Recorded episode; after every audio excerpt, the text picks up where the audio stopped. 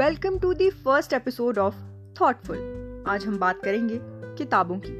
किताबें। किसी का प्यार हो सकती हैं और किसी के लिए बेकार। किसी के लिए ज़रूरी तो किसी की मजबूरी।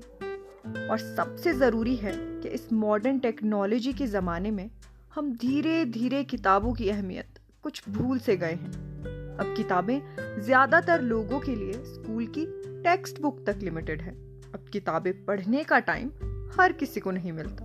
अब किताबें शौक में शामिल होती हैं। जबकि किताबें पढ़ने से ना सिर्फ़ स्ट्रेस कम होता है, बल्कि किताबें मेमोरी बूस्टर का भी काम करती हैं। किताबें पढ़ने से नॉलेज तो इंक्रीज होती है। साथ ही आपके फोकस और कंसंट्रेशन को भी किताबें बढ़ाती हैं। अच्छी नींद से लेकर सेल्फ कॉन्फिडेंस किताबें सब बढ़ा सकती हैं।